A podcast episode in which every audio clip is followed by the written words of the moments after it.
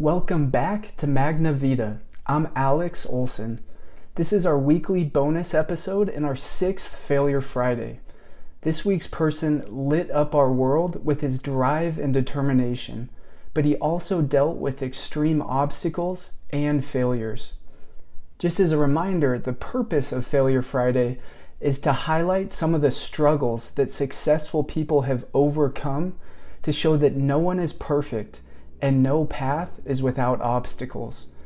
We hope that hearing about this person's failures and challenges will give you the strength to push through your own and to build a great life.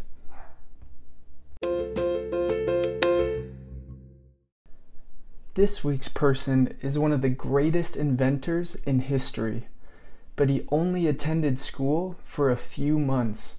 Instead, he was taught by his mother and much of his education came from reading. At 19, he started work at a news company. He requested the night shift so that he could pursue his favorite hobbies, reading and experimenting. Unfortunately, he was working with a battery when he spilled acid onto the floor. It ran between the floorboards and onto his boss's desk below. The next morning, he was fired. After finally selling a successful invention, he was able to build a research lab. His most famous invention, however, would require incredible amounts of failure. It took him almost two years and thousands of failures to build the electric light bulb. So, of course, this week we're talking about Thomas Edison. And I think it's easy to hear those things and just kind of gloss over it because we've heard it so many times. But it's incredible to think that for two years, he had to tell his friends, his families, he had to tell the world that he was still trying to make the light bulb. And for two years, to everyone around him, he was simply not just a failure, but he just kept failing and could not succeed. And I love his example that if we stick to it and if we push through those hard times, we can find our greatest success. And to end, I just wanted to share a couple quotes about him because I love how Thomas Edison wasn't afraid to fail. He saw it as an essential part of his process. If he failed, he learned what didn't work and moved on.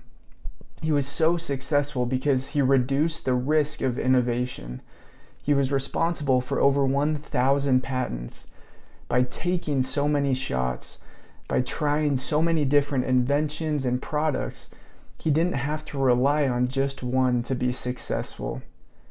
One of his coworkers said, Edison's not a guy that looks back.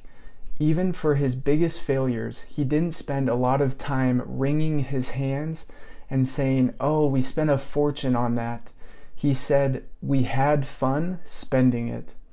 So I love that idea that he wasn't caught up in the result, he was focused on the process. And he found joy in his journey. And I really liked he, a couple of quotes to end from him because I think they're really powerful. Edison said, Negative results are just what I want. They're just as valuable to me as positive results. I can never find the thing that does the job best until I find the ones that don't. And he said, Many of life's failures are people who did not realize how close they were to success when they gave up. He said, Our greatest weakness lies in giving up. The most certain way to succeed is always to try just one more time. And the last quote, probably the most famous one, he said, I've not failed 10,000 times. I've successfully found 10,000 ways that will not work. So hopefully this helps you this throughout this week to think about ways that you can push yourself outside your comfort zone, ways that you can fail so that you can learn and grow and become better for those around you. Thanks so much for listening, for sharing and for reviewing. It means a lot to us. We really appreciate your feedback and we hope that you have a great weekend. We'll see you on Tuesday.